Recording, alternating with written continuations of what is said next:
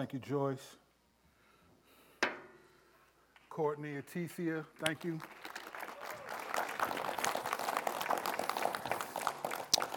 I love the premise of the words to the song because Jesus said, If you love me, obey my commandments, not say that you believe in them. And so when there's nothing left, our lives are our love. It's a beautiful reality. Well, normally I'm not the one who does announcements, but Pastor Mike is doing a wedding down in Florida. So I am in his, I'm his stunt double. it's a little bigger than him, so it doesn't actually work. Um, there's no, I'm only got one announcement. If you're a member of the church, we have a one another meeting this Wednesday night. It's where all of us, many of us gather together through Zoom and we'll talk. There's a lot of stuff we need to talk about this Wednesday. So if I can encourage everyone that can make it, please be there. There's a lot of stuff to talk about this Wednesday. This will be a, a very information based one another meeting. So please be in attendance this Wednesday. Lastly, if you do have questions, many of you know we do Q&A after the sermon, the 240 number that will flash on the screen, I think over here, and on for those of you watching at home on the television or whatever device you're using, it'll flash. Please make sure you get those questions in before the end of the sermon, and then Jasmine will ask them, and then we'll keep it moving. All right. Normally, well, before COVID, we used to welcome guests. And then COVID came, and it just would be awkward to welcome guests who are watching through the camera. But now that people are returning, there are some guests here that I don't know. I'm not used to seeing. So I think it's appropriate today to welcome some guests. If you are a guest here and it's your first time, thank you for coming. If you haven't figured out, I'm one of the pastors here. I'm responsible for interpretive dance and sometimes preaching. But if you're a guest this morning, we welcome you to Solid Rock. And we ask that you give a prophetic word. So just line up right here. And then if you can bring that mic back. And we're joking, but we do welcome you. Thank you for coming. And as comfortable as most people aren't going to know because you got a mask on, but I know. A pastor knows his church. All right. Let's pray. We're going to need it. Father, we just sang songs that aren't necessarily your word, but are inspired by your truth. We lift our hands, we, we gather our emotions, we contemplate our realities, and we think about all that's happening. We sometimes compare it to what could be happening.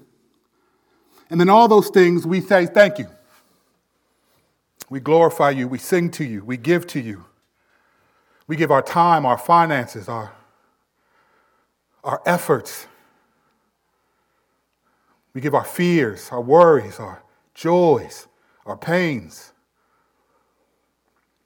And in this morning, in this moment, we give our attention. Lord, I pray that because this is so formulaic, to come each Sunday and to pretty much sing a couple of songs and then hear brief announcements and then listen to messages and then do Q&A and maybe communion on the fourth Sunday. It's, it's very formulaic what we do. Our liturgy is repetitive. But what isn't formulaic is your word and what is communicated. So this morning, Lord, I lack the skill set to make this matter to those who are listening. My personality, my preaching style, all the things that people either like or don't like don't make any difference in making it mean something to the people who are listening to me. So, Father, I ask this morning that you would make this matter to those whom it needs to matter to. I am outside of my, above my pay grade. I can only communicate what I have from what I feel like you've given me, but you must make it matter. As you do every time your word is preached. Do it again this morning for your glory and our good. In Jesus' name we pray. Amen. We are in a series, the eternal series in the book of Romans. We are in Romans 9, which we started last Sunday. At the beginning of the message, I made a point to say that Romans 9 is a theological shift from Romans 1 through 8. And after saying that, we looked at two points. We looked at Paul's anguish over the Jews not all being drawn into the faith of Jesus Christ, and Paul even acknowledging that he would rather himself face the penalty than his fellow, fellow brothers and sisters. And then we looked at his ancestry as he began to walk through the what God has given the Jews, or the Israelites. They got the covenants, they got the prophets, they got the law, they got all these things that make them uniquely different than all other people. And I made mention that, you know, the biblical authors, from what we can tell, they don't really struggle with some of the dichotomies that we struggle with. The biblical authors don't complain about God's sovereignty or predestination and man's responsibility.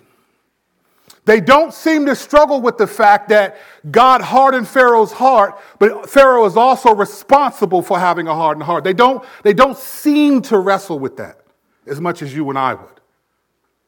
We may struggle with doctrines like election, where, where God chooses some and not others, and, and it seems unfair. And, but, the, but the biblical authors, as they're explaining this, they don't seem to carry the same concern that we do.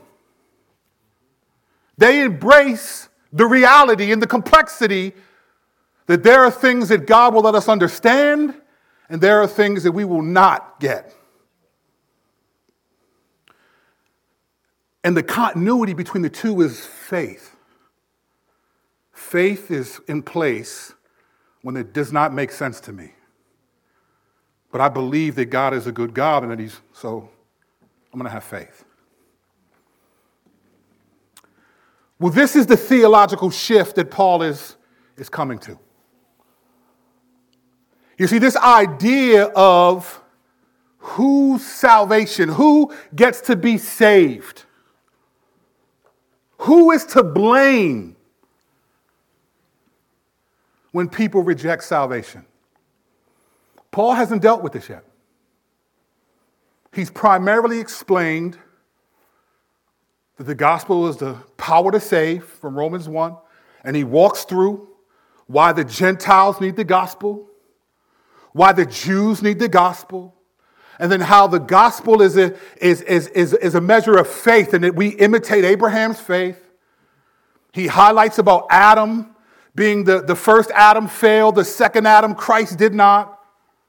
And then we deal with our justification, meaning God declares us not guilty for sins that we know we've committed.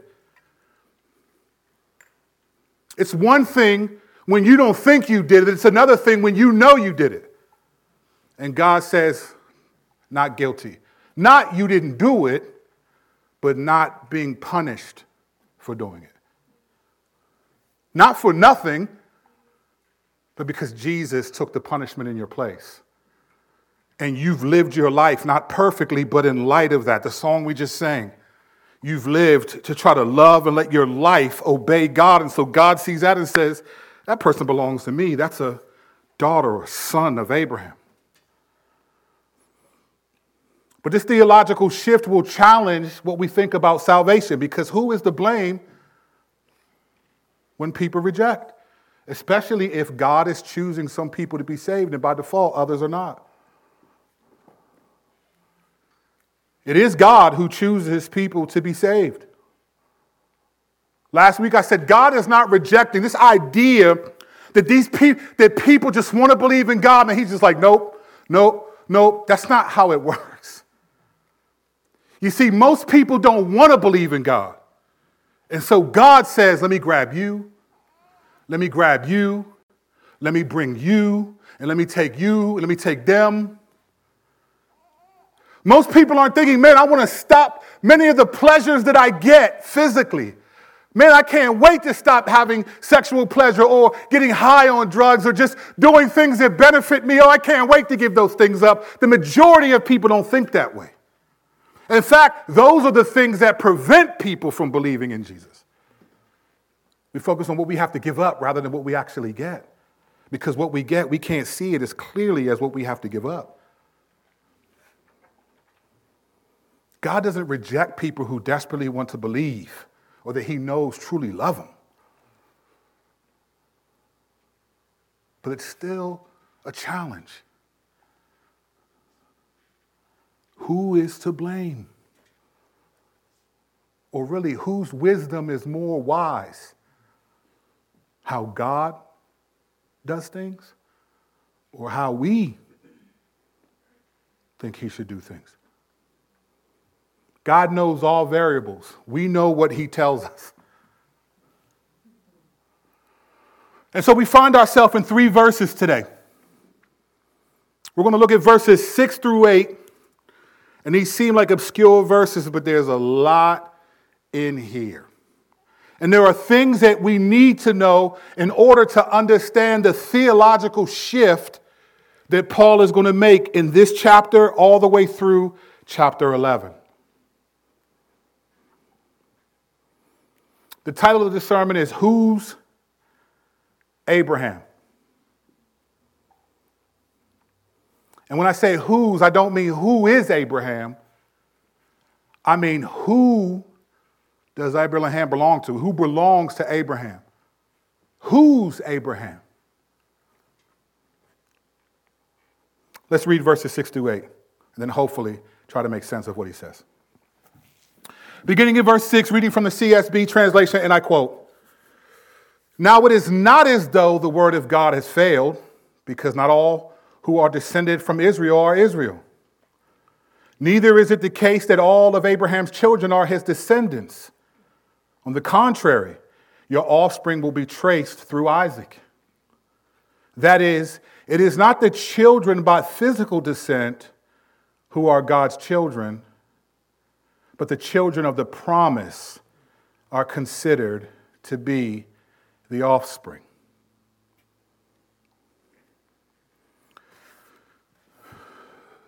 Up to this point, Paul has explained to us a little bit about how to interpret this. In Romans 4, verses 13 and 14, here's what he said to us in Romans 4 about Abraham in, in conjunction with Abraham. Here's what he said For the promise to Abraham or to his descendants that he would inherit the world was not through the law, but through the righteousness that comes by faith.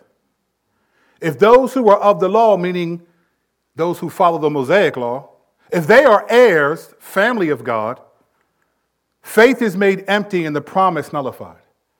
So, in other words, if the people who belong to God, who are the descendants of Abraham, are that way because they obey the Mosaic law, then what's the purpose of having faith? And then the promise that God made is nullified, doesn't matter. So, Paul has already prepared us that, that there is a different practice to being a child of Abraham.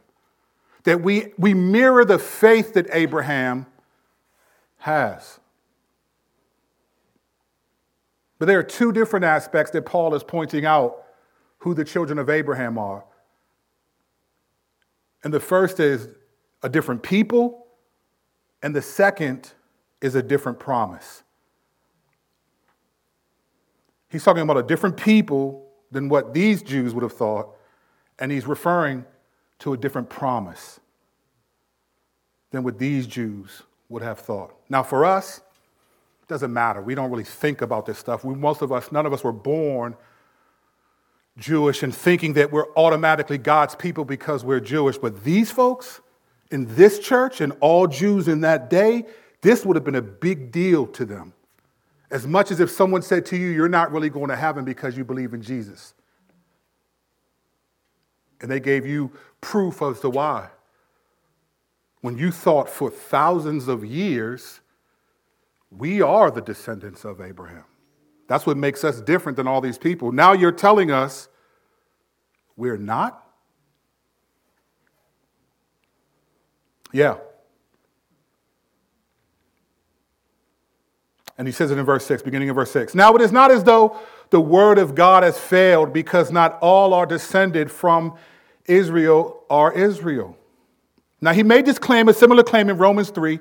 Remember, he said when he was talking about circumcision and the Jews having circumcision, but then he highlights that circumcision is not the saving mark of the relationship with God anymore. It used to be when you got circumcised, you were in a covenant, which was a contractual agreement with God that he would be your God and you would be his people. And here are the stipulations of it. It's like a contract, a covenant, essentially.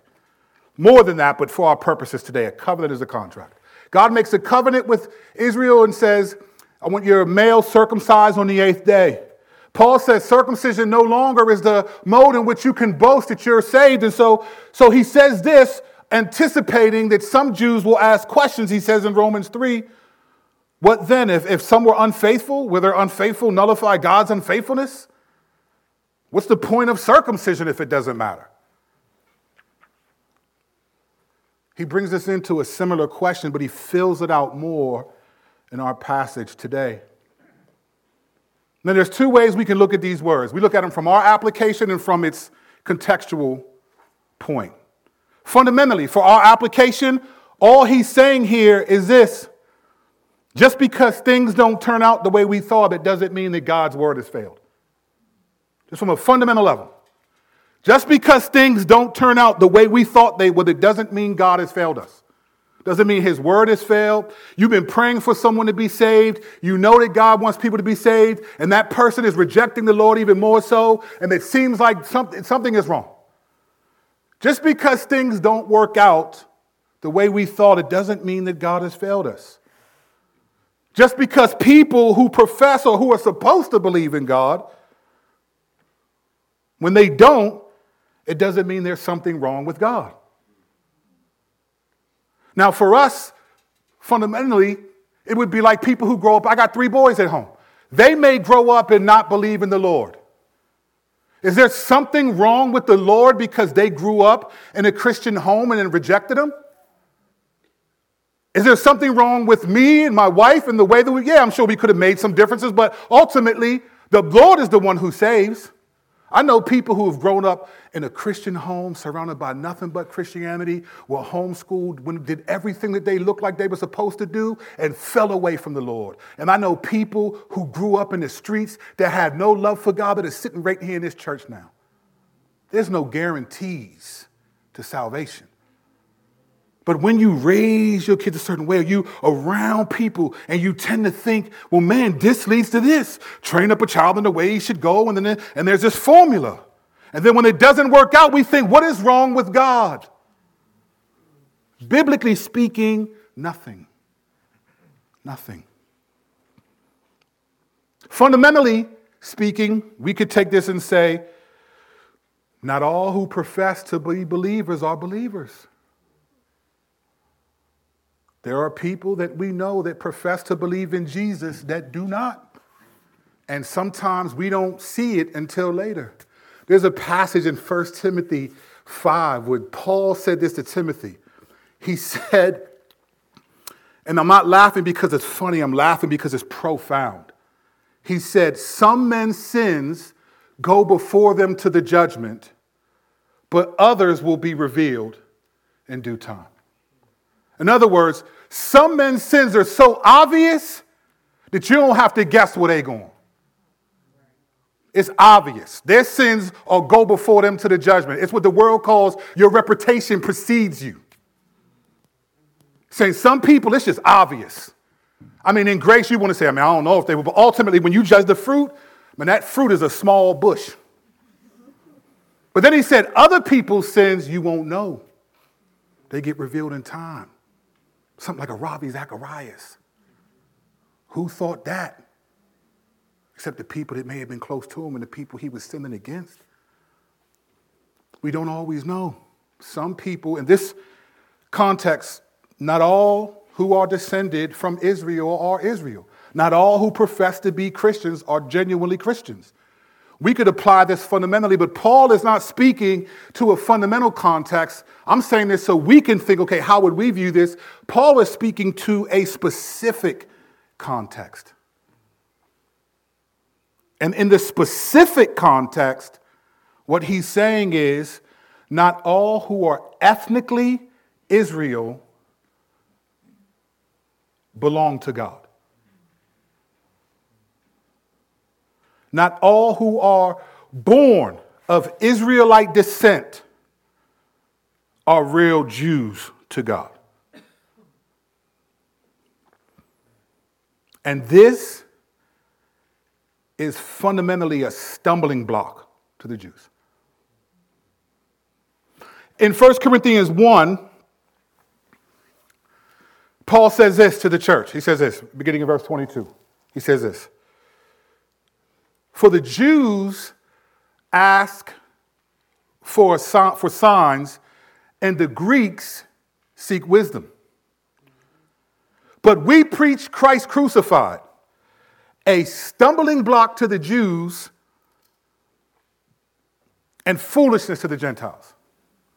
So for the Gentiles, they're thinking, so you want me to believe in a dude that you said is God that died on a cross? I know criminals that died on the cross. I would never believe in them.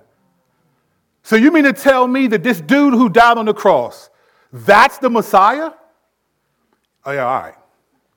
I might as well believe in Zeus and all them other folks too. It's foolishness to them. And then he rose from the dead? Right, right. That's foolishness. That's too much. I'm not believing in the dude who died on the cross. My cousin died on the cross. He deserved it. But to the Jews, it's a stumbling block. Why?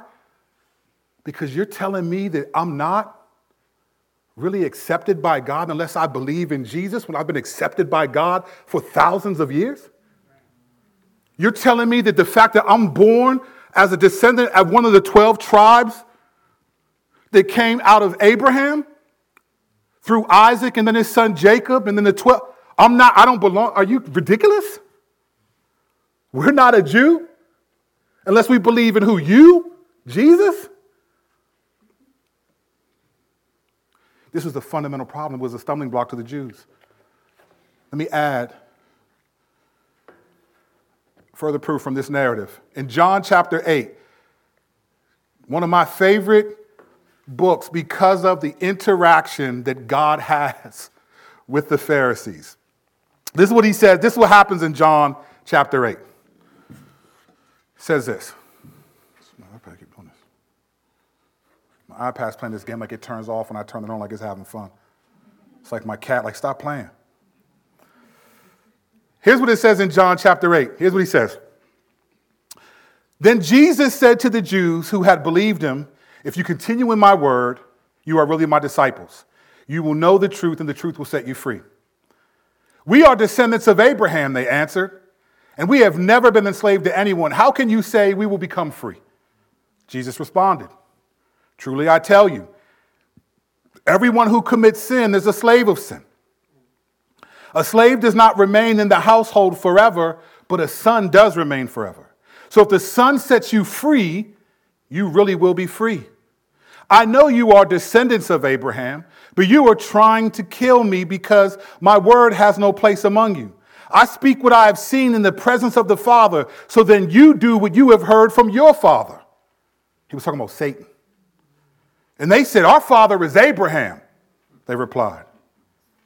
If you were Abraham's children, Jesus told them, you would do what Abraham did. But now you are trying to kill me, a man who has told you the truth that I heard from God. Abraham did not do this. You are doing what your father does.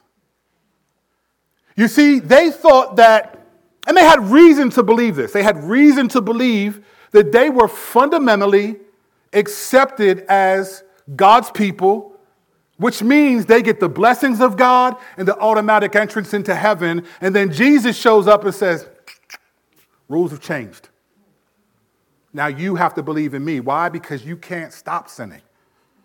Your sinning is preventing you. Don't think that because God allowed there to be sacrifices and was merciful, He only did that until I was to come and be the last sacrifice. Now that I'm here, the rules have changed. You got to believe in me. This is a stumbling block to the Jews. When he says, not all Israel is Israel, he's only saying what Jesus said to them in John 8. You're not Israel because you're physically descended from Abraham. He's changing the theological shift. It's moving to descendants of Abraham are not that way ethnically speaking. It's more than that. You are not Israel because you are physically from Abraham. The real Israel actually has faith like Abraham. And that includes people who are not ethnically from Abraham. Contextually, not all Israel is Israel. Fundamentally, not everyone who professes to be a believer is a believer. Now, to be certain that there's no confusion, Paul makes it clear that his claim in verse 6 is not because of ethnic distinctions. Paul's not saying, like he told Timothy in Acts 15, Timothy is half Greek, half, so half Gentile, half Jewish. So Paul tells Timothy, look, man, you go, go get circumcised, not because you need to, but because if they find out you're not circumcised, they're going to be offended and not listen. So just get circumcised and just get that out of the way. You don't need it, but that's it. He, Paul wants to make sure there's no ethnic distinctions that they're holding on to. Wait a minute, I'm full Israelite. I don't have any Gentile blood in me. I'm, no, no, no. Here's what he says in verse 7 to further make the distinction. Neither is it the case that all of Abraham's children are his descendants. So not only is not all Israel Israel, not all of Abraham's children are his descendants. On the contrary, your offspring will be traced through Isaac.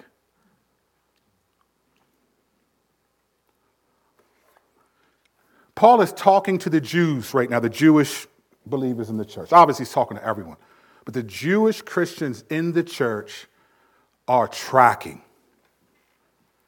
They're tracking. Some may be struggling, some may be in agreement, but they get what he's saying. When he says that your offspring will be traced through Isaac, they know he's talking about the covenant and the promise that God made to Abraham.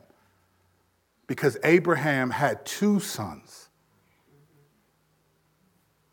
And Paul is making a distinction which people are the people that belong to God. And he, he acknowledges right here it's those who are traced through Isaac. Now, why is this important? Well, this is a distinction now. This is where the different people distinction starts to set in motion. In Genesis 12, God introduces himself to Abraham. Right now, he's called Abram in Genesis 12. But I'm not going to do the whole Abram, Abraham. I'm just going to call him Abraham. We know it's Abraham, it's after the fact. God says this to Abraham in Genesis 12. He says, As the Lord said to Abram, Go from your land, your relatives, and your father's house to the land that I will show you. I will make you into a great nation. I will bless you. I will make your name great, and you will be a blessing. And then he says this in, in verse Genesis 12, 7. The Lord appeared to Abram and said, To your offspring I will give this land. So he built an altar there to the Lord who had appeared to him.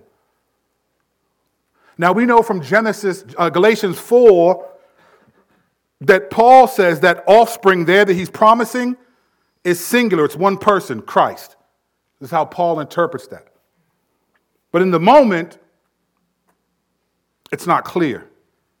And then God reappears again a decade or so later in Genesis 15. And here's what happens. After these events, the word of the Lord came to Abram in a vision. Do not be afraid, Abram. I'm your shield. Your reward will be very great. But Abram said, Lord God, what can you give me since I am childless? And the heir of my house is Eliezer of Damascus. So this is a foreigner. That's not his child by birth. Abram continued, Look, you have given me no offspring, so a slave born in my house will be my heir. Now the word of the Lord came to him This one will not be your heir. Instead, one who comes from your own body will be your heir. He took him outside and said, Look at the sky and count the stars, if you were able to count them. Then he said to them, Your offspring will be that numerous. Abraham believed the Lord, and he credited to him as righteousness. So, up to that point, Abraham believes that God is going to give him a child from his own body. Ten more years pass. I love this about the Lord. He doesn't do anything like in, our time frame. He promises, hey, look, I got you. You're going to have a child and look up in the sky. You're going to see all these kids. And Abraham's like, yes. Who doesn't like and agree with blessings? And Abraham probably thought, as soon as we're done talking, it begins. Like many of us, right? And then 10 years go by. And it's just like, man, I'm in like my, I'm like 90 right now. How is this going to happen? And we get to Acts 16. I mean, I'm sorry, uh, uh, Genesis 16. Here's what happens. Abram's wife, Sarah, I'm calling her Sarah. I know it's Sarai, I get it. Abraham's wife, Sarah, had not borne any children for him, but she owned an Egyptian slave named Hagar. Sarah said to Abram, Since the Lord has prevented me from bearing children, go to my slave. Perhaps, though, through her I can build a family. This is very common in that day. Surrogate motherhood was very common. And Abram agreed to what Sarah said. So Abram's wife Sarah took Hagar, her Egyptian slave, and gave her to her husband Abram as, his, as a wife for him. This happened after Abram had lived in the land of Canaan 10 years. So you see, it's 10 years after God said, I got you. You're going to have a kid. 10 years later, it's like, look, where's the kid? Where is the blessing? Where's the promise? All right, look, we need to have a family. So you can have sex with her, and her child will be the child that was promised to us. So, verse 4 He slept with Hagar, and she became pregnant. When she saw she was pregnant, her mistress became contemptible to her. So, she basically was self righteous because I got pregnant and you can't. And you may be, I may be your slave, but I have something you can never have. And Sarah said to Abraham, You are responsible for my suffering. We'll talk about that at a marriage conference, how that plays out. I put my slave in your arms. And when she saw that she was pregnant, I became contemptible to her. May the Lord judge between me and you. How do you win that argument? Sweetie, you, you told me to do it. You didn't say she was going to act a certain way. You can't win that argument. That's one of the arguments we just be like, all right, well, you know, I'll sleep on the couch. the angel of the Lord, so then so this happens, and Sarah treats her Hagar terribly.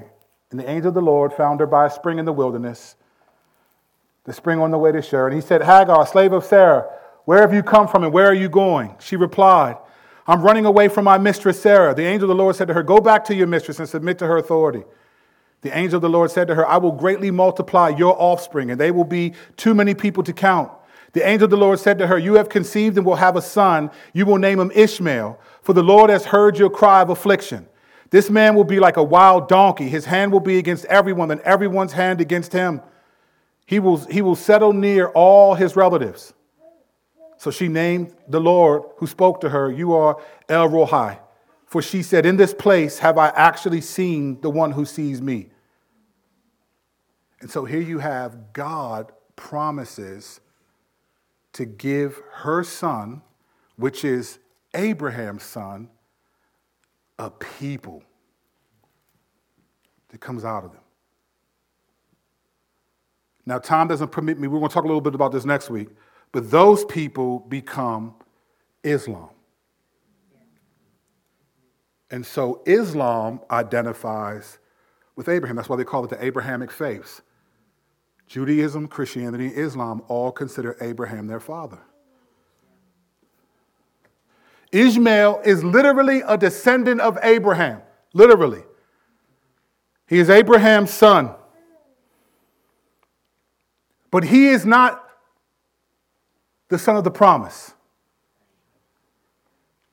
You see, God didn't promise him that he would have a son through a slave. So, yes, you are technically from Abraham, but you're a different people.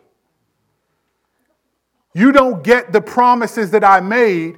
Even still, God promises to bless them and make them a great nation. Which I think is ironic is to hear God say, I'm going to make him a wild donkey of a man, and he's going to be against everyone and everyone against him. And she's like, let's go. She must have been real mad at Sarah. I'd have been like, oh, wait, everybody's going to be against my son? Like, is that, is that okay? She was like, all right, let's get it. He's going to hate everybody, and everybody's going to hate him. Can't wait to have him. Ishmael is a physical descendant of Abraham, but God does not consider him a son of the promise. He's saying there are Jews that are physical descendants like Ishmael, but they don't inherit the promise. So even though they physically can trace their lineage back to Abraham, that's a different people. They don't belong, they're not who I'm talking about. They are descendants, yes. They're not who I'm talking about in context. Fundamentally, yeah, they grew up in a Christian home, but they're not really believers. Yeah, he says he's a pastor, he preaches, but he's really a false prophet.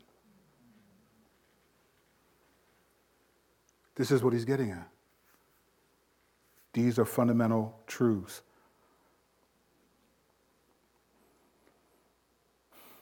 Paul in verse 7 is pointing out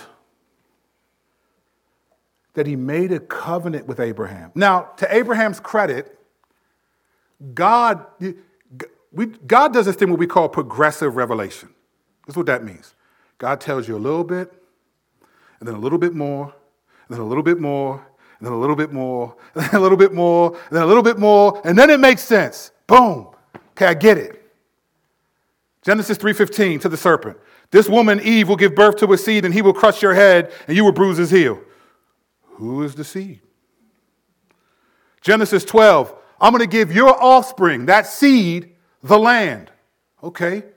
Who's the seed? Deuteronomy 18. And God is going to send a prophet to you like me. You must listen to him. Okay, who's the prophet? They asked John the Baptist, Are you the prophet? No, I'm not the prophet. Jesus, who do they say that I am? Some say a prophet. God always progressively reveals and then it makes sense. So, God, to Abraham's credit, God didn't tell Abraham when he said, You're going to have a child through your own body, that it was with Sarah until way later. Abraham didn't know.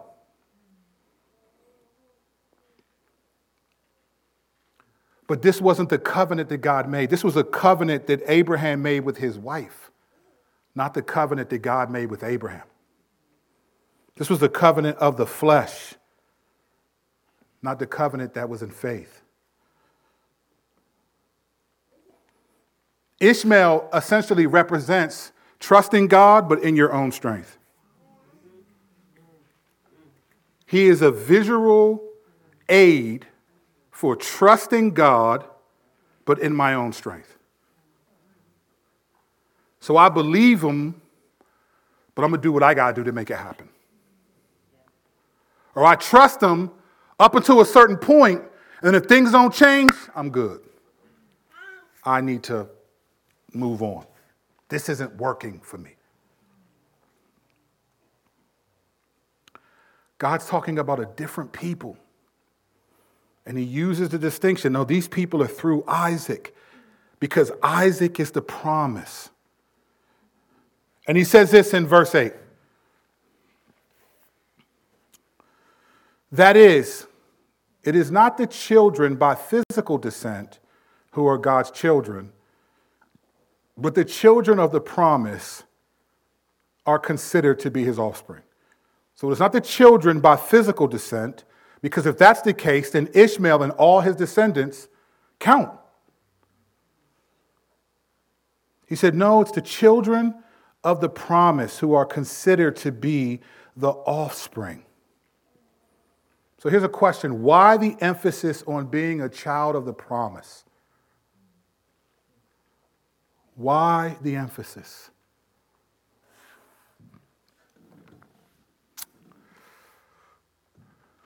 Well, the first, there's probably many reasons, but one of them is this is that the promise is God's decision, not Abraham's. It's not a promise that Abraham made, it's a promise that Abraham believed. God made the promise, which means God's going to make it happen in a way that you know this was from God.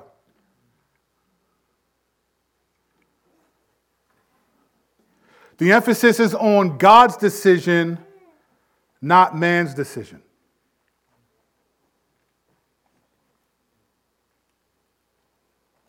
You got to be a child of the promise that God made, that Abraham believed. And that promise, from God's perspective, was going to be Isaac, not Ishmael. Why? Because God is going to do it supernaturally.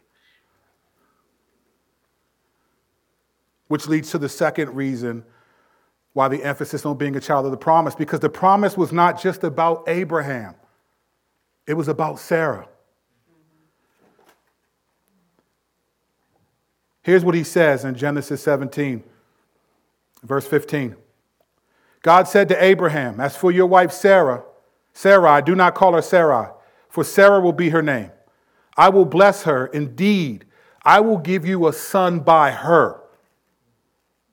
I will bless her, and she will produce nations. Kings of people will come from her. The promise wasn't just about Abraham and what Abraham was able to do, which is have a child at an old age.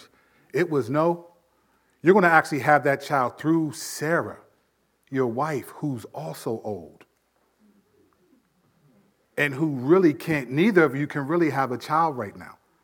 So it takes faith to believe me, but it's also going to be a supernatural work for that to happen. That's what God does when He promises. The emphasis on being a child of the promise is that it was God's decision. God made the promise. God said He'll bring it through. And He included Sarah, who was too old for both of them. Later on in the passage, Abraham laughs and says, Can Sarah have a child in her old age? Sarah, can you? This was 10 years later. He's thinking, There's no way Sarah can have that. Sarah heard him and laughed too.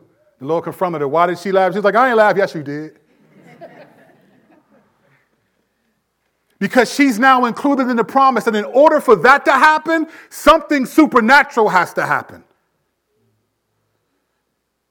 And so being a child of the promise is what matters. The promise is also prophetic.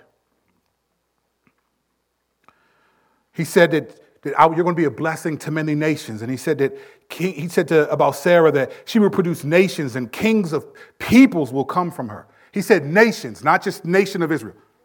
Nations. It's prophetic. Here's what happens in Exodus 12. This is after the end of the, the 10 plagues. And Israel is leaving Egypt to go to the land of Canaan.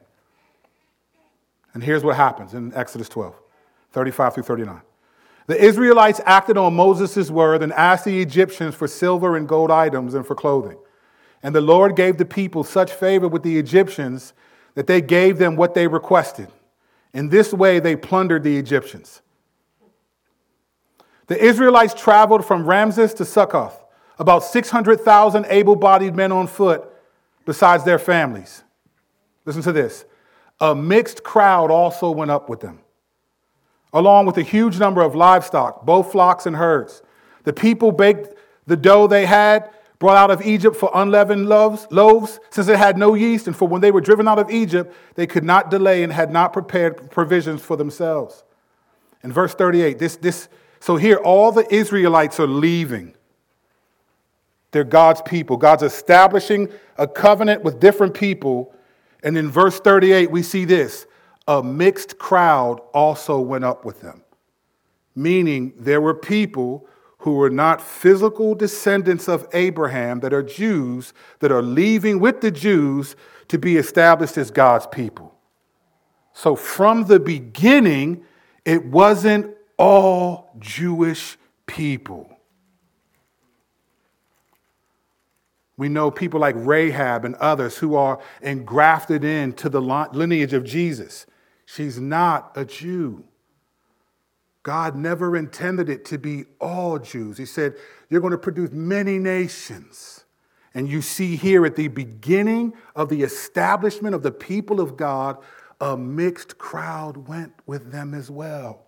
So these people are going to hear the same Ten Commandments and obey the same things that God said. And they're not descendants of Abraham, they're believers in God.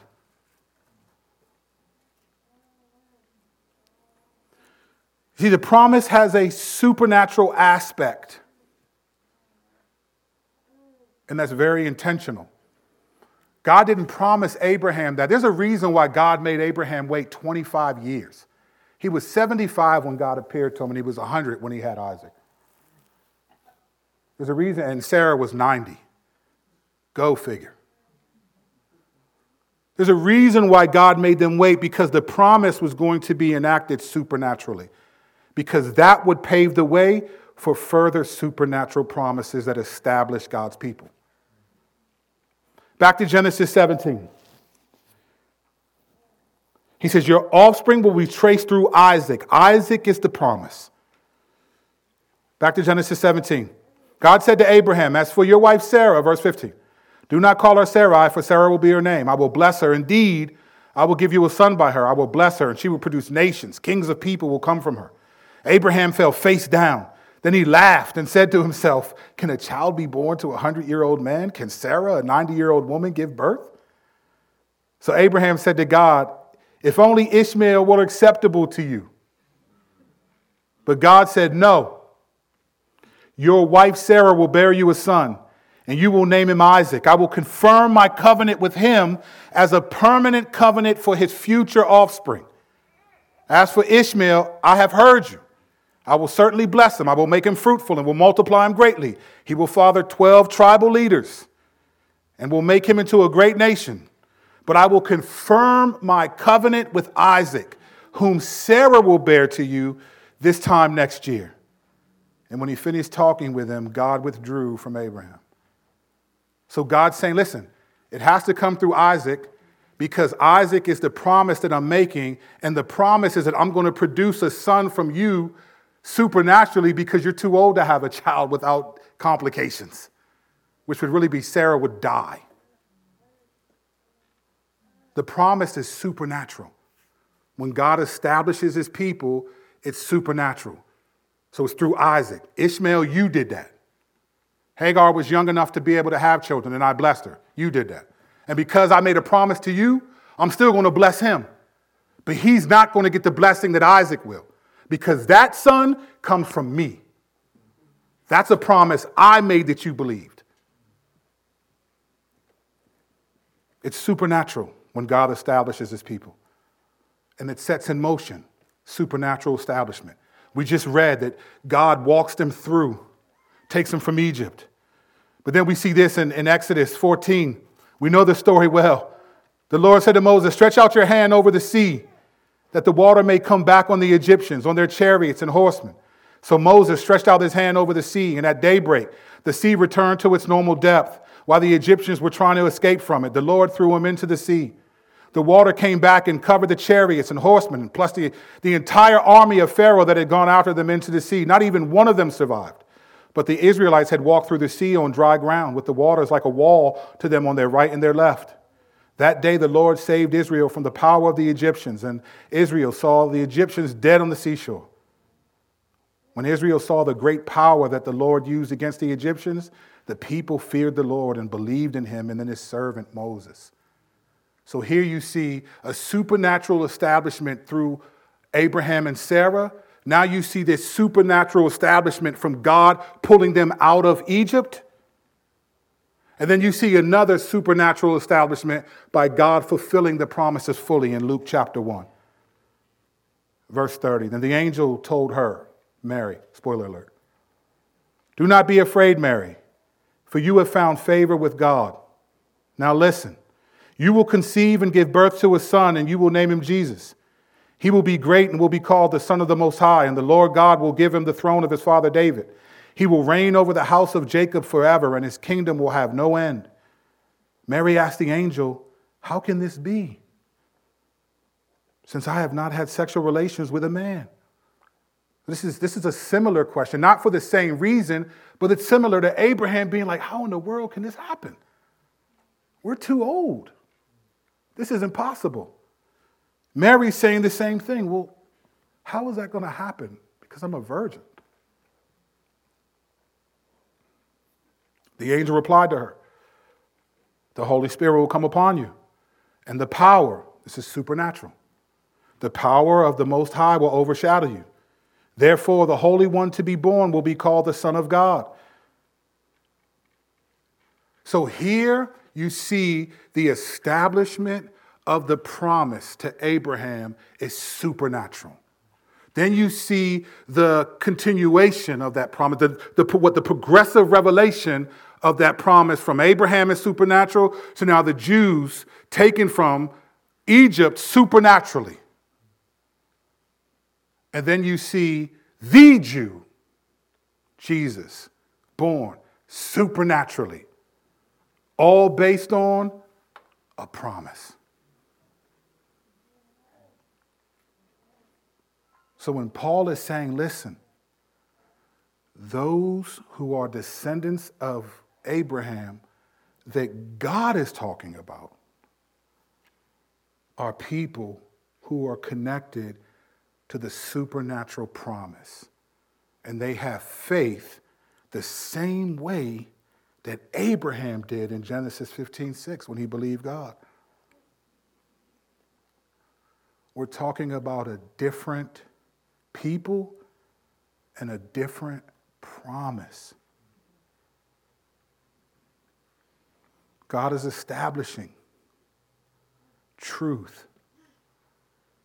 Contextually, not all Israel believes in Jesus, so they're not descendants of Abraham. They don't have the faith that he had. Fundamentally, not all people who profess to be Christians that go to church with us, that are in your D groups, genuinely believe. We trust what we see, but God knows what he knows.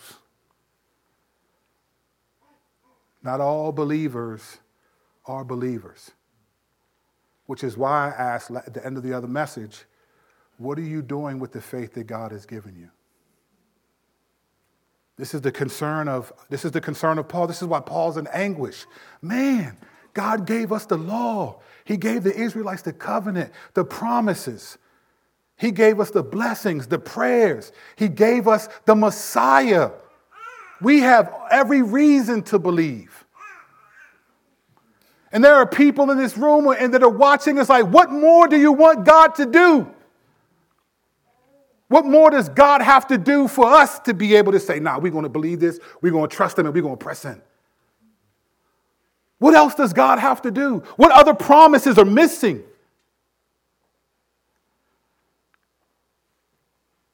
Is His Son not enough?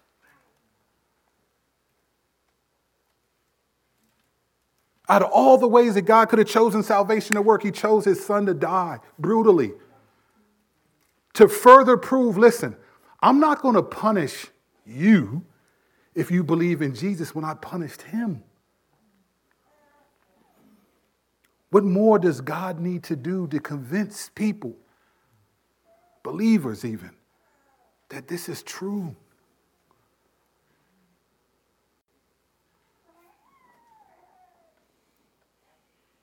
Granted, not all of us are going to persevere and believe, and we don't know who everyone is. Many of us have had confidence in people that they were saved, and they get blown away. But if we're genuinely, if we have genuine faith in the Lord, then if everyone else falls away, you won't. You should not. God forbid, but if the Lord reveals some failure in my life and I failed morally, this church should stand. Because the only person that matters is Jesus. No church, no believer should fall away because of someone else did or didn't. I don't care who you are. I don't care who I am to you, who Mike is to you, who John MacArthur is, or anyone else you can name that you respect. Paul said, if an angel preaches another gospel, let him be accursed.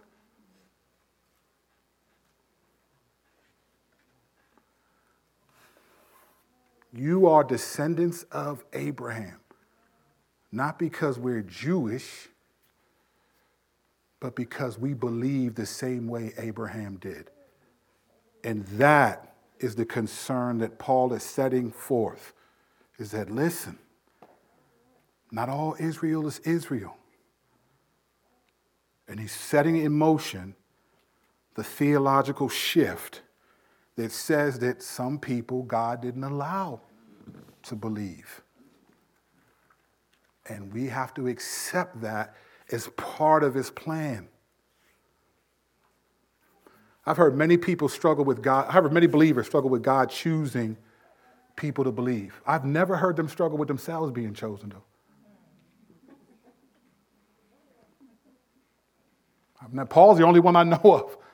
Paul and Moses will blot me out of the book then. Listen, I love this church. I've been here 13 years. I've walked through some tough stuff with many of you. But you will never hear me say, Lord, I'd rather go to hell instead. I'm not that mature. By God's grace, the Bible doesn't call us to do that.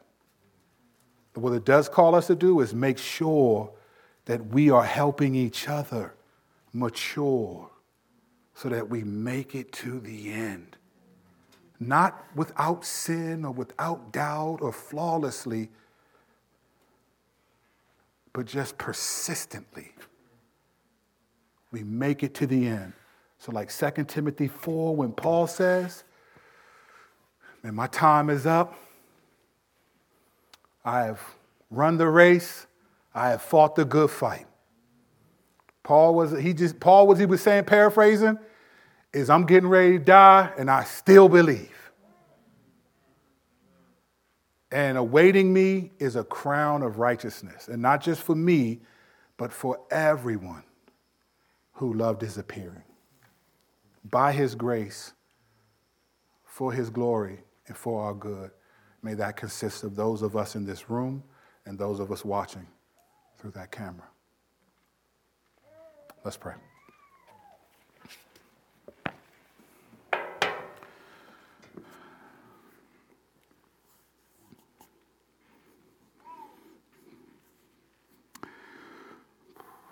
Father, your word is your word. Your promises are your promises. Your distinctions are your distinctions. Your clarifications are your clarifications. You know us enough to know that we're not going to always understand or even appreciate what you've done or, or the way you do things.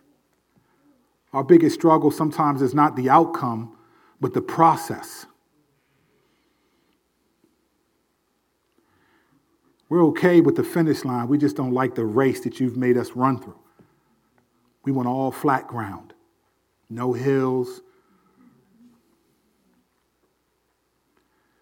no challenges. Father, I pray that as we move further into this reality, as we see that that it's through the promise and faith in the promise that, that those who believe in you belong to you. This is about who's Abraham, who really belongs to Abraham, who really belongs to you.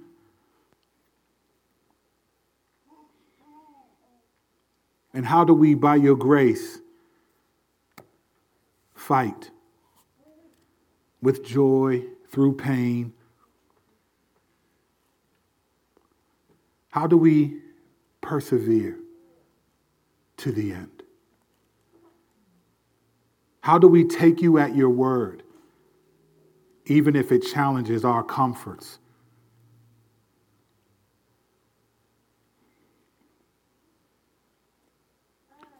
Father, help us to not only trust that our sins are forgiven, but every promise connected with that. And help us to not be distracted by, at times, our own doubts or our own faithlessness. Well, your word covers both of those. You said in Jude, have mercy on those who doubt. Why? Because you do. You said if we are faithless, that you remain faithful. We cannot, you cannot disown yourself. Why? Because faithlessness doesn't walk away from you. There's a difference. And you said that when we're faithless, you remain faithful because you cannot disown yourself. Because those of us at times when we are faithless, we still are a part of you. We are still yours. That's why you don't disown yourself. How could you disown yourself for being, you're never faithless. You're saying that when we're faithless, we still belong to you. Faithlessness is not denying you, as you say in 2 Timothy 11. If we deny you, then you'll deny us. But faithlessness, falling in sin at times, is not a denial of you. Help us, Lord, to wrestle with all the different nuances. And even if we don't understand or even struggle with some things, help us to, to remember that when we take our last breath, that we can say we fought the good fight. The fight isn't good because it's good to us, it's good because it's good for us. May that be the reality for all of us who genuinely belong to you for your glory and our good. In Jesus' name we pray. Amen.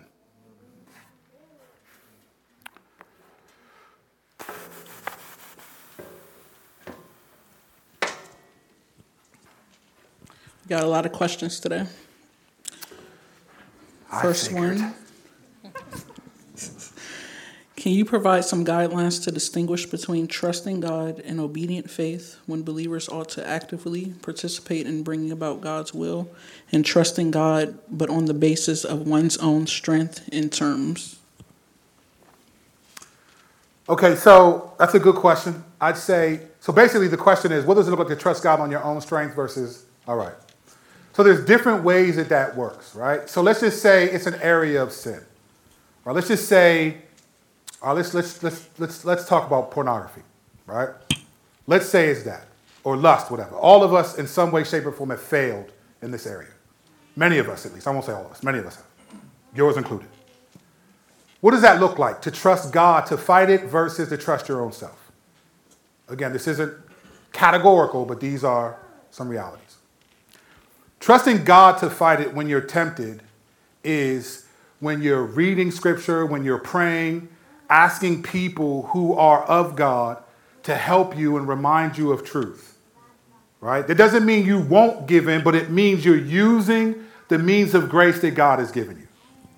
When you do it in your own strength is when you try to distract yourself from doing it by other things like, man, I'm just going to watch a movie instead, or let me try to do something else, but not praying, not asking the Lord for help, not doing any preparation. See, many of our struggles are not like in the moment, they're preemptive. Like we have habits and patterns to the way we do things. So it's like, what prevents you from stopping yourself knowing that, man, I'm, it's been a long day, it's been one of them days where, man, I'm just gonna be tempted, I'm tempted to. How do I fight against that? The means of grace that God has provided are the things in Ephesians 6. But when, we're, when we don't want to pray, when we don't want others to know, when we don't want to read, what we do is we set ourselves up to then do things in our own strength. And that can look like a number of different ways. Number of different ways. If it's not a sin issue like that and it's more of a life decision, Proverbs says, look, wage war with counsel, right? So we're asking people for help. We're asking people for input.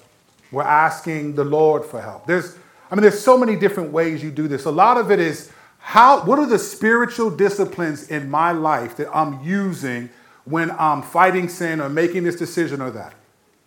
You know, in last summer when all the political stuff was going on, I used to ask people, where do you find, what scriptures just like for you prove your position? Like you're so dogmatic about this political position, where do you find in scripture verses to support that? Like I'd ask people all the time, okay, so where do you go to scripture to talk about immigration reform? Where do you go to scripture to talk about big government versus small government? Like where do you, because you're passionate about like where does that come from? A lot of us don't even stop and think, do I have a biblical basis for how I feel? Do I have a biblical basis or I just, this is how I'm reacting? This is the way I'm made. And one of the main ways we trust ourselves is we think about our personalities. Like, God doesn't care if you're an extrovert or an introvert or if you're an Enneagram 8 or if you're an Enneagram 2. Like, God doesn't care about that. He doesn't care what your Myers Briggs score is. Like, what does the word say? God doesn't care about any of that stuff. He made us. He's not impressed, like, oh, Kurt's a strong will do, so let me. He doesn't care about that. He doesn't care. Like, he's like, okay, how do you desire to glorify me? What are you doing to take up your cross? What are you doing to glorify? That's the things he pays attention to. He pays attention to that 17 second prayer, like, Lord, please help me. I'm really struggling right now. I'm really just pleased, would you please help me or remind me of something? He pays attention to that. He pays attention to you trying to remember the verse and you can't find it and you may be frustrated, but he's pleased that you're actually trying to use the Bible to inform the way you think and do things. He pays attention to all of that stuff. The reason why I hesitate to give you step number one, step number two, because then it becomes a checklist, and it's not that, it's not that simple. There are different dynamics, and people are different with the things that they have to wrestle with. The issue is just where do I use the means of grace that God has provided, which are the Bible, prayer, uh, community. Where do I use those things in helping me deal with whatever I'm dealing with? I think your last answer was uh, sufficient enough, but I think this question is a little bit motivated by Abraham's unfaithfulness and waiting for the Lord's promise. So, what advice, biblical advice, would you give young Christian men in the area of dating and remaining pure and faithful um, when society motivates them to do different? And I think that would be also the women, obviously, since they have same struggles. So, here's the thing Sexual pleasure is one of the most entangling realities. There's a reason why, in almost every category of sin that the wrath of God is coming to punish, you will find some measure of language, sexual immorality, impurity. You will find different words that indicate that. And then it gets even specific with what kinds of, you will find those words. It is one of the greatest physical pleasures that people experience and why it's difficult for people to resist. So, the question that we have to wrestle with is Does difficulty mean I can't? Does things being difficult mean I can't do this? Now, there are times it's going to feel like I can't. All of us have issues where we feel like we can't. But for the believer, there's really no such thing. What we mean is, this is so difficult for me to give up that I can't do it, and you can't on your own strength. But God never gives us the command to do something that He doesn't allow us to be able to accomplish. Because if He did, then it would be that would be ungodly to do that.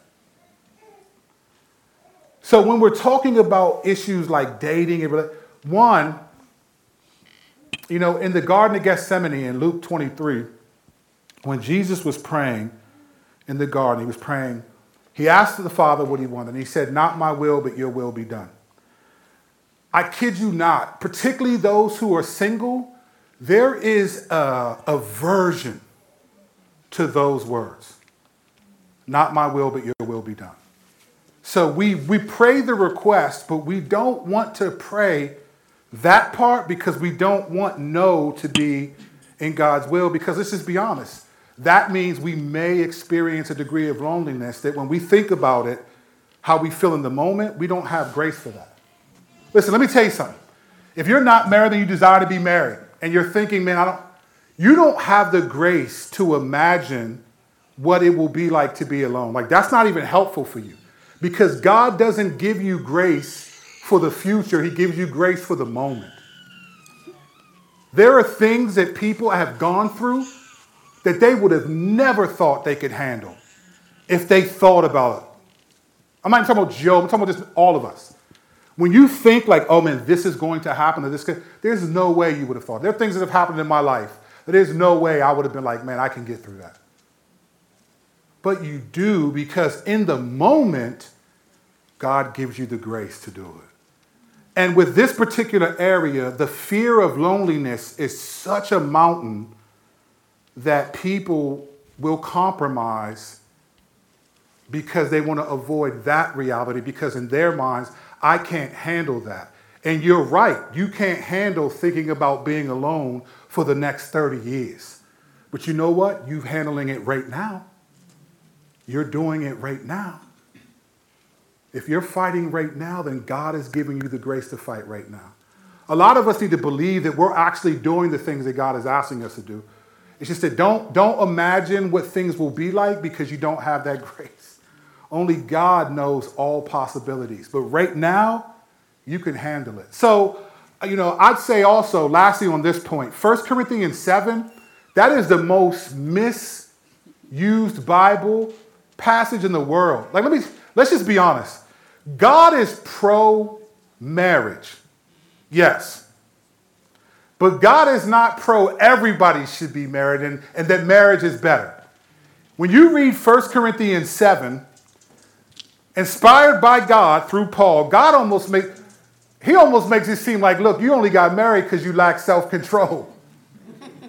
he basically says, look, man, it's better to marry than not to burn, but um, I would prefer that y'all would be single because then when you get married, what does he say? There's trouble.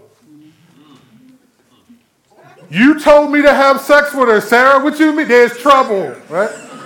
It's your fault she's there's trouble. When you get married, this, this is the Bible. There's trouble. right? Oh, the whole time. That boy was quiet as I don't know what. And as soon as it, but you know what? That's beautiful, though. That's the trouble that's beautiful. I love that. But there's this trouble. The Bible says it. The woman will want to know what she'll think of. He calls it worldly things. There, there, there is this, and, and, I think it's a, it's, I could be wrong here, but it, I think it's a Western concept that romantic love is the highest love and almost the only love. And that's just unbiblical. It's almost, it's just unbiblical. There are tons of people. I mean, Jesus didn't get married for a reason. Paul said, listen, man, you can do more work for the kingdom when you're not distracted.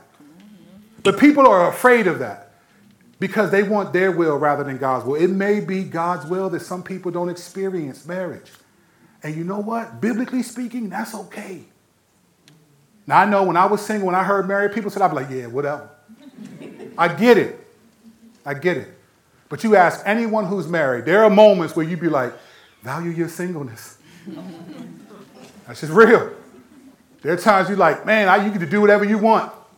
If you feel like, man, I'm, hey, we going out to go get something to eat. When you married, hey, you mind if I go hang out? uh, actually, I want us to go home. Oh, really? I really want to hang out with them. Nah, let's go home today. you ain't going on no vacations unless you got all this, all this stuff you got to deal with. You got to get a babysitter for this. You got to make sure this is covered. That's covered. You can't just get up and go. Listen, single folks, y'all got some good things going on. Marriage is not better, it's different. And the Bible, the Bible speaks to that. Now, don't get me wrong, I'm not mocking marriage, but I'm, I'm, mocking the fact that marriage is put up on such a pedestal that people feel incomplete unless they get married. That is unbiblical. You are complete in Christ. And to be honest, there's a reason why marriage and sex don't exist in heaven. They don't exist. Like, I'll know that Betsy was my wife in heaven, but I ain't gonna be mugging angels for looking at her.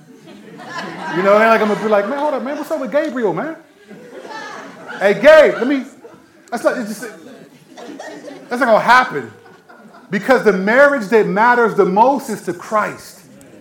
And when it's when that's done, that's it. We'll remember that we were in relationship, and nobody. That's not gonna matter.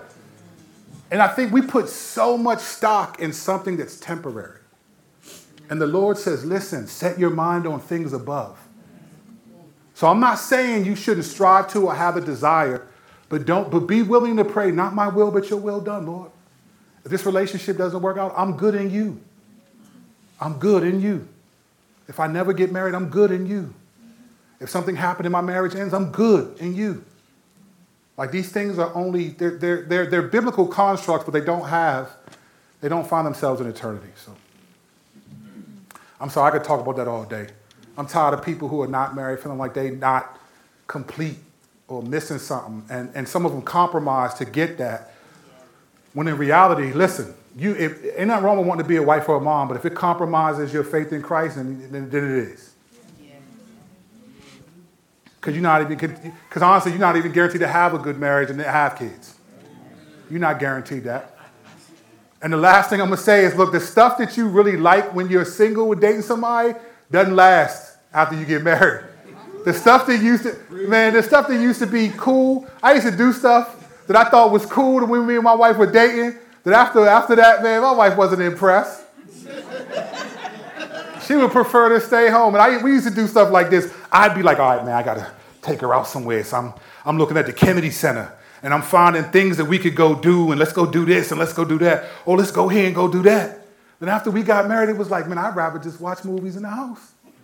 I was like, so all that, all that stuff we was doing, I mean, I did it because you liked it. Oh, man, I did it to impress you. I'm an idiot. I took French to, to impress my wife, and she ended up speaking Spanish. Story of my life. I am not an example at all. Don't follow me, except, except understand that you have supreme value when you're not married supreme value to God. Use it for what it's worth. And if God changes that season, praise Him. But if He doesn't, praise Him.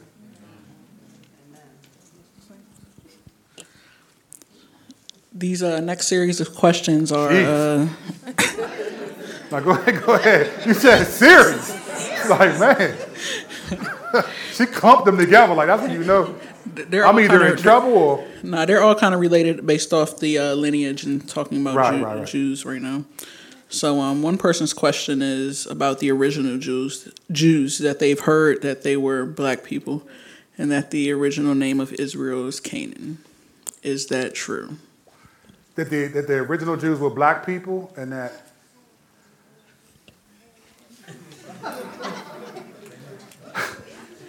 And, and, if they came from if if their name was originally the Canaan the Canaan people.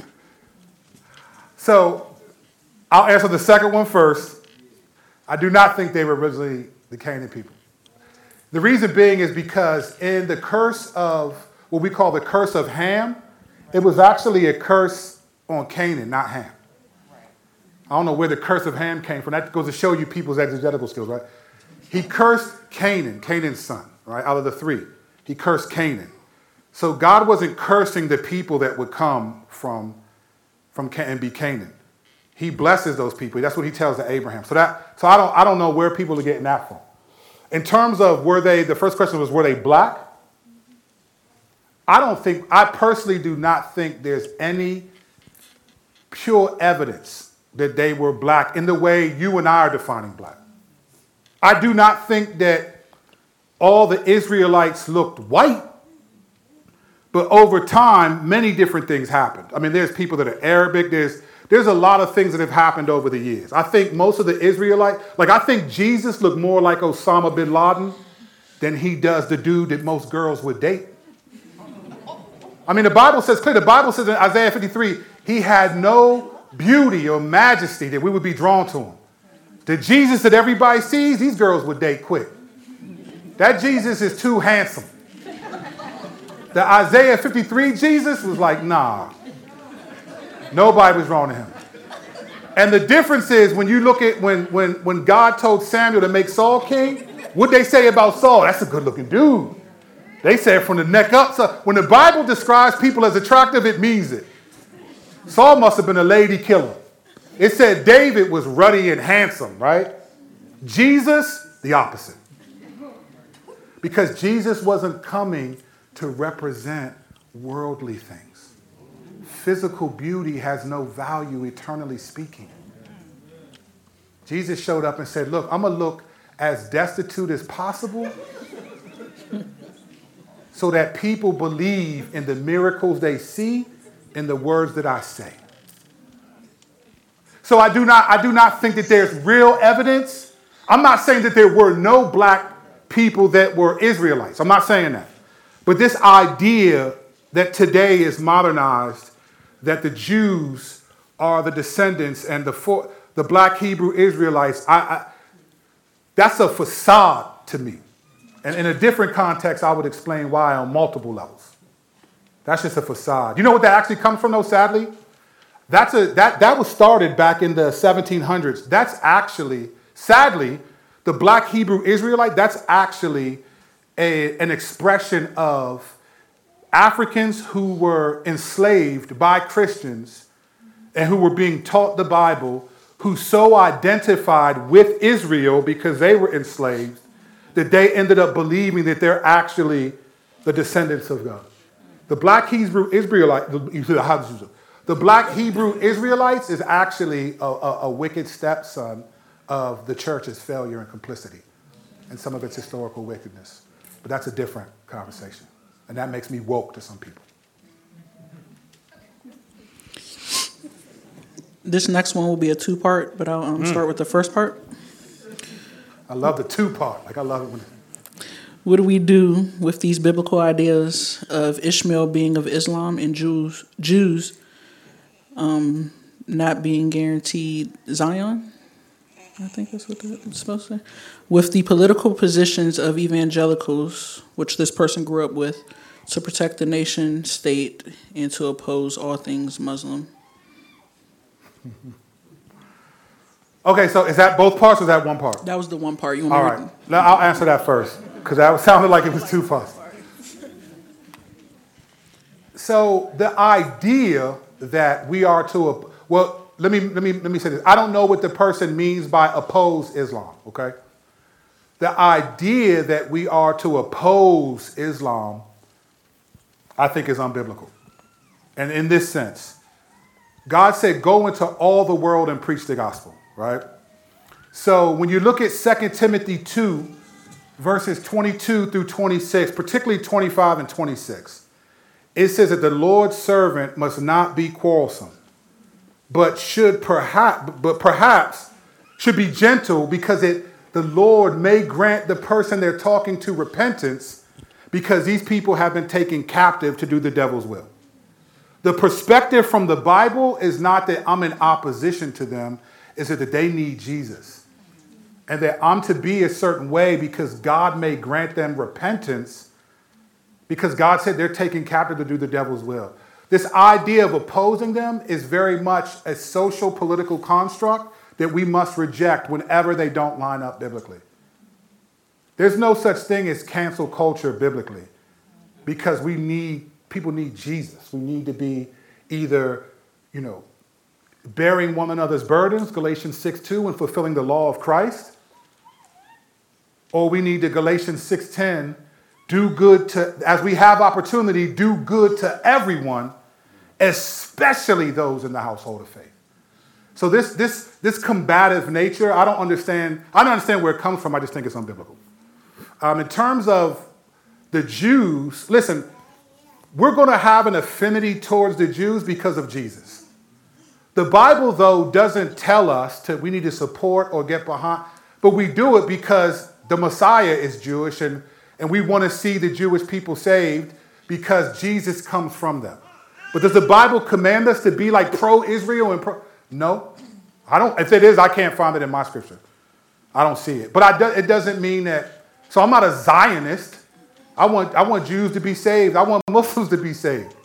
I don't care. I want people to be saved. I don't care what your ethnic background is or what your, what your position in the land of Israel is. I understand that there are eschatological things, and by that I mean end times promises that God had made that people believe that are still going to happen for the ethnic Jewish people, which to some degree I agree with some of those. But again, having to be pro this and anti this, I don't, I don't see that being biblical. And I could be wrong, but someone's going to show me from the Bible and not from a political position. All right, you act, you answered the um, second part of that question, then, so we'll move on to the next. Spirit is moving. Amen.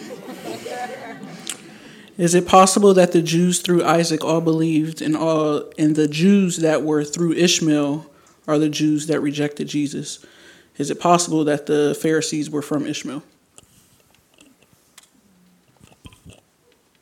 I don't think so because so I'm going to talk about this. I was going to do this today, and I thought, no, let's wait till next week.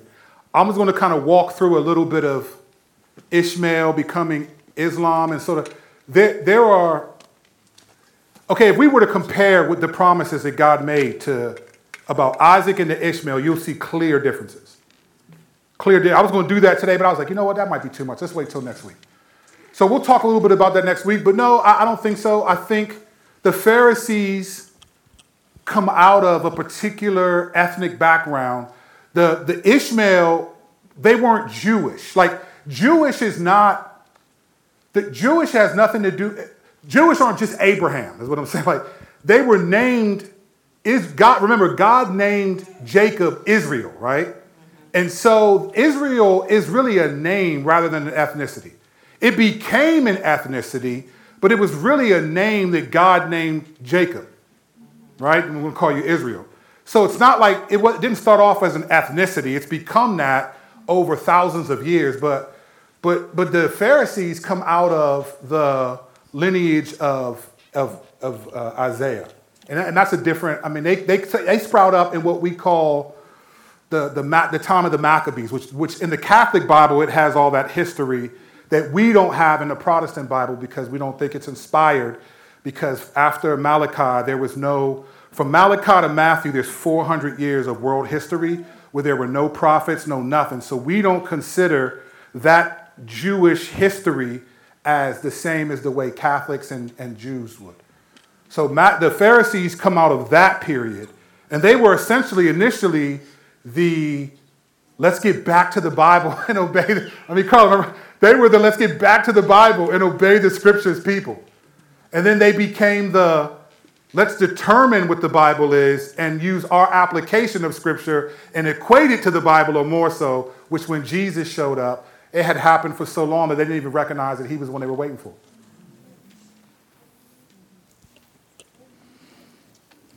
But that's a different message. Yes, yes. Are all Jews who lived prior to Jesus coming to earth considered children of the promise? And then also, after Jesus came, are only Jews who accepted Jesus as Lord and Savior, Savior considered children of the promise?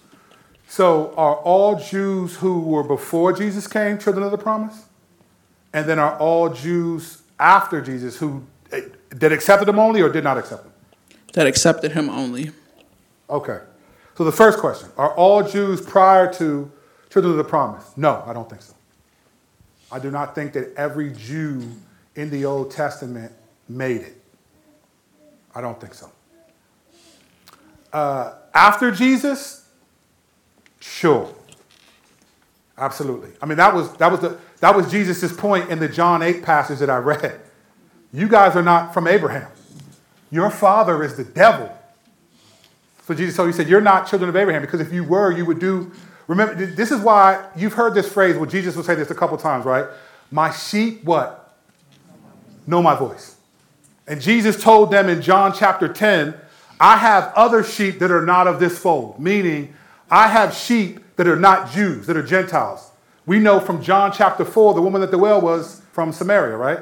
She was a Samaritan, arch enemies of the Jews. But Jesus went down there for two days and preached the gospel, and people believed. All right? So, so we already saw from Exodus there was a mixed crowd of people that went. So there isn't no, they don't they didn't get a pass in the sense that they all made it. In fact, we know that after you know some sins in Exodus, God allowed people to get killed. Them folks was the ground was swallowing people up, snakes was biting people. I, mean, I, I think it's interesting that well. So the Lord clearly let a lot of Jews die and suffer the consequences, I believe, for this. But believing in Jesus afterward, absolutely. That's what makes you a child of Abraham. And it's not just it's not just Jewish people. That's the whole point. It's people who believe God are credited as righteousness. So for Abraham, it was, I believe you're going to have, you're going to give me a son, and I'm going to have all these descendants. I believe you, even though I can't see it. We do the same thing. We believe in Jesus, his life, death, and resurrection and that our sins are forgiven. We believe in Jesus even though we don't see. it. This is why Jesus told Thomas when he said, Here, Thomas, here are the holes in my hands. And, the, and they said, Stick your fingers in them, like you said. Remember, Thomas was like, They said, Jesus is back. He was like, Man, whatever. Thomas was like, Man, y'all, y'all done drink, drink a little bit too much wine. He said, I'll believe it when I can stick my fingers in his hole. Boom, Jesus shows up. Here you go. What does Thomas say? My Lord and my God. He said, Yeah, you believe because you see. Blessed are those who do not believe who do not see and believe, and that's us. Any one of us that have seen Jesus have probably spent some time in St. Elizabeth's. Most of us are not seeing Jesus, but we believe in faith, like Abraham, and that makes us sons and daughters of Abraham. Um, we have two more questions. This always felt like a press conference. I feel like I just played in the NBA playoffs, and I'm like, all right, next one. Yeah, yeah, it was good, man. I mean, you know, I felt like the ball was just wouldn't. That's what it feels like right now. No, I'm joking. I don't mind this. This is our. I don't care. This is our church. I'll stay here all day for the next ten minutes. Uh, this person says, I know we cannot bargain with God, mm. but there are examples such as Psalm 51 that specifies a broken and contrite heart won't be confused. They want to know why aren't their hopes um, for heaven? Why can't they be exchanged for the belief of their uh, wife and son? Let me make sure I understand what you're asking. I may have missed something. So they're saying we can't bargain with God, and so they're asking. I think they're speaking to when you said that we only seen um, Moses and Paul say that they want to exchange their uh-huh. faith. So I think they're asking um, with their brokenheartedness. Why can't they do that for their loved ones? Yeah, because they don't have they don't have the um, because they're sinful, and you can't exchange places unless you're sinless. Like you can't go to hell for someone else because Jesus fulfilled that role. You can only go to hell for what you did and what you allowed. You can't bargain with, in that sense, that's not what God is asking us to do. Jesus has covered that. Now, we can bargain with God in the sense of, like Luke 18, the parable of the persistent widow. Jesus was like, look, that this, this lady kept asking the judge, give me, give me justice, give me justice. And even the judge was like, man, I'm getting tired of hearing this woman ask for this. So I think there is a sense where we do bargain, but we bargain through prayer and asking. But in terms of our salvation, I just don't see that being, it's not biblical. And Paul wasn't saying it as a theological possibility. He was saying it from as an emotional reality. He just wished, he so wished that they would believe that he would be, he'd give up his own salvation. That's unique. The Bible, but Paul, Paul couldn't do that because he's not sinless. He doesn't have, no one but Jesus can bargain for someone else's sin from God's perspective. Now, someone could say, hey, I'm going to take the punishment instead of them, human to human. Okay, cool. Cut off his leg instead. That's different. But from God's perspective, you can't do that because you're too sinful to do that. And as godly as we think Paul was, Paul wasn't godly enough to do that for Israel. He's but you would still motivate this person to continue um, with their with the same heart, heart posture in Psalms 51 that um, they referenced. I mean, if it's in the Bible, pray it and believe it. I don't, I don't, I'm not, I'm not sure what it is. Psalm 51 is, is against you and you only have I sinned, God. Like, I'm not exactly sure what particular verses they're talking about. That's a, that's a prayer of, Psalm 51 is amazing in this sense. It's David's sin against Bathsheba that he's asking God forgiveness for. But David makes the whole thing vertical. He says, Against you and you only have I sinned. That's not true. But in the grand scheme of eternity, that is very true. What David was saying is, it was your law that I broke. I sinned against you way before it was horizontal. So I'm not sure what verses they're latching on to, but I'm unaware of any verses that call us to, to give up our own salvation for the salvation of others. And if it's stated, it may be stated as there's a difference between what Scripture describes and then what Scripture demands, right? So there's a lot of stuff like the Bible describes Jesus walked on water, and just, none of us are doing that unless you got a surfboard, right? So again, if the Bible describes it, the question is that the Bible demanded. There's a lot of people that think, oh, this it's in the Bible. It's, well, not all things are, are what we're supposed to do, though.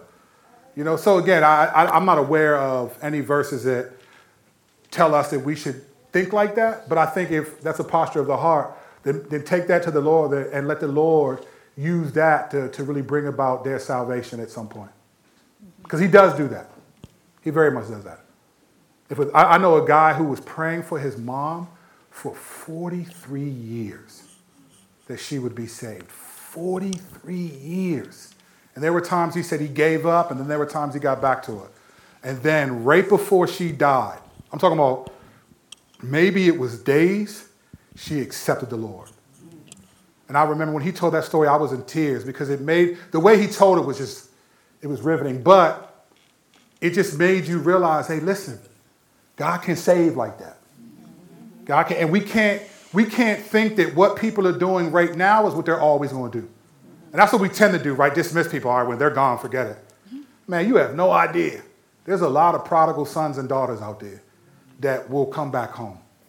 And sometimes we, God puts us in their way, and sometimes we, we, we just we hear about it. So. All right, last question. Um, we see that God honored His covenant with Abraham and Sarah, even though He disobeyed and had you know Ishmael. In times where God doesn't directly speak to us, are the promises and blessings that we have that He has for us um, is it a possibility that he won't fulfill them if we disobey? So let me make one clarification. God didn't tell Abraham that it was going to be Sarah until way after. So that was Genesis 17. Hagar and Ishmael was Genesis 16. So even though it wasn't what God commanded, technically Abraham didn't know that. Because God didn't bring Sarah into the covenant promise until Genesis 17, which I think would have been 10 years later. So I don't know if it's not like he knew, oh, it's supposed to be through you, but we tired of waiting. So I don't know if God saw what Abraham did as sin so much as it wasn't the covenant promise that God made with him. So just to say that. To answer the question, so you got passages like in Ephesians where it says, don't grieve the Holy Spirit, right? We don't know to we don't know to what degree grieving the Holy Spirit means in terms of how God interact. God disciplines those he loves his sons, Hebrews 12, right? In terms of promises, it depends on, if we're talking about the promises that God made in his word, God doesn't take away those promises because of faithlessness, which I talked about, right? We can walk away from the faith and then, and then people, it could be like, okay, then they don't believe, so then those promises don't, don't matter to you. So it depends on what promises the person's talking about. Some of the promises that we think are really just desires that we have. They're not actually things that God says, right? So we're not. So no one's promised to get married, to have a great marriage, to get to have kids, to have kids. I, I, there's no promise. I can't blame God for anything. There's no promises for my desires, right? God's promises are more or different than our desires. He doesn't say He won't grant us some of those desires, but often Many of those things are, not my will, but your will be done. And my willingness to pray that keeps us open to that. I, I really think that people can have, have talked about that Garden of Gethsemane in many different ways.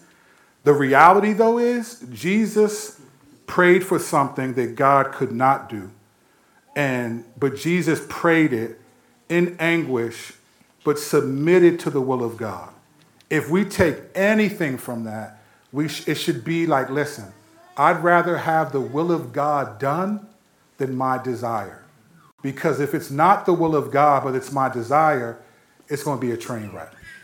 If it's the will of God, even if it hurts, it's the will of God.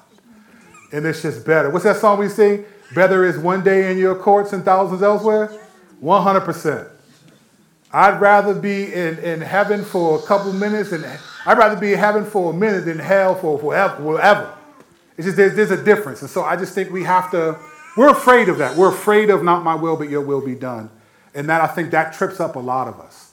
It's like, listen, I want the Lord's will to be done. And if that means I got to go through this, and I got to go through this. We're not, we're, talking, we're not talking about fatalism, like, Lord, please let this, I can't, I need some trials, Lord. Like, no, nah, I'm not a, no, no, no, no, we ain't talking about that. 2 Timothy 3.12, indeed, all who desire to live a godly life will be persecuted. It's going to come if you want to live godly. So I just think, yeah, we, you know, we pray, we trust, we fight, we fail, we laugh, we cry, and we persevere. And thus, that is the Christian life. And, and that's what we got. So we, we, we fight, we make it, we go through things. God does a lot of things we don't like. I love Daniel. This last thing. I love Daniel when he said, Look, Nebuchadnezzar, we believe that God will save us. We believe he can. But if he doesn't, we are not going to worship you. And they said that right before that. He said, if you don't worship this idol, y'all are going in this fire. And they said, Nebuchadnezzar, we have nothing to say to you, which is a gangster move when someone has a gun in your head and says, if you don't do this, you're going to die. It's like, man, shoot, press the button. That's basically what they were saying. Press the button, pull the trigger. Say, look, we know that God's going to save us. We believe that He can. We believe that He will. But if He does not, we ain't worshiping you. And that's biblical. It's okay to think that God can and God will. But if God does not, He's still God. And that was the beautiful thing that they did. And that's the reality for all of us. All right. No more questions. Somebody get me a Gatorade. All right, members of The Rock, don't forget Wednesday night we got an important one another meeting. There's a lot to discuss, a, a, couple of different presentations, but some stuff to really take in that the Lord is doing in our church, and some questions that we need to just work through together. So please uh, log on. We start at 7:30. Be there at 7:22 and, and we'll, we'll keep it going. All right? Love you guys, and we'll see you, Lord willing, on Wednesday.